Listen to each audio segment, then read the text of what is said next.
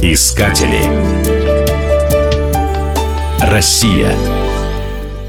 Несметные богатства Урала влекли сюда не только инженеров и горнопромышленников, но и мошенников, а также желающих поживиться чужим золотишком.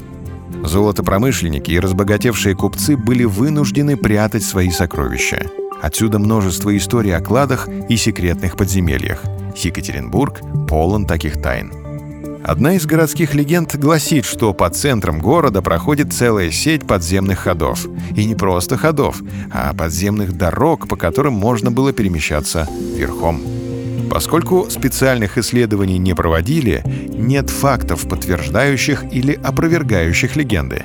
Однако строители регулярно натыкаются на загадочные подземные помещения и туннели. 1968 году при расчистке территории под строительство дома внезапно открылось подземелье такого размера, что в нем поместился бы железнодорожный вагон. В дальнем конце обнаружилась полузасыпанная дверь. Она вела по направлению к особняку купца Харитонова. К сожалению, строительные работы были продолжены, а подземелье засыпано. Еще один ход якобы соединял храмы Большой и Малый Златоуст. Его обнаружили, когда возводили новое здание обкома КПСС. Увы, подземелье никто исследовать не стал. Ход замуровали. Не менее интересный случай произошел, когда для очистки дна осушили городской пруд. После ухода воды в береговом уступе открылся вход. В него можно было войти, чуть согнувшись.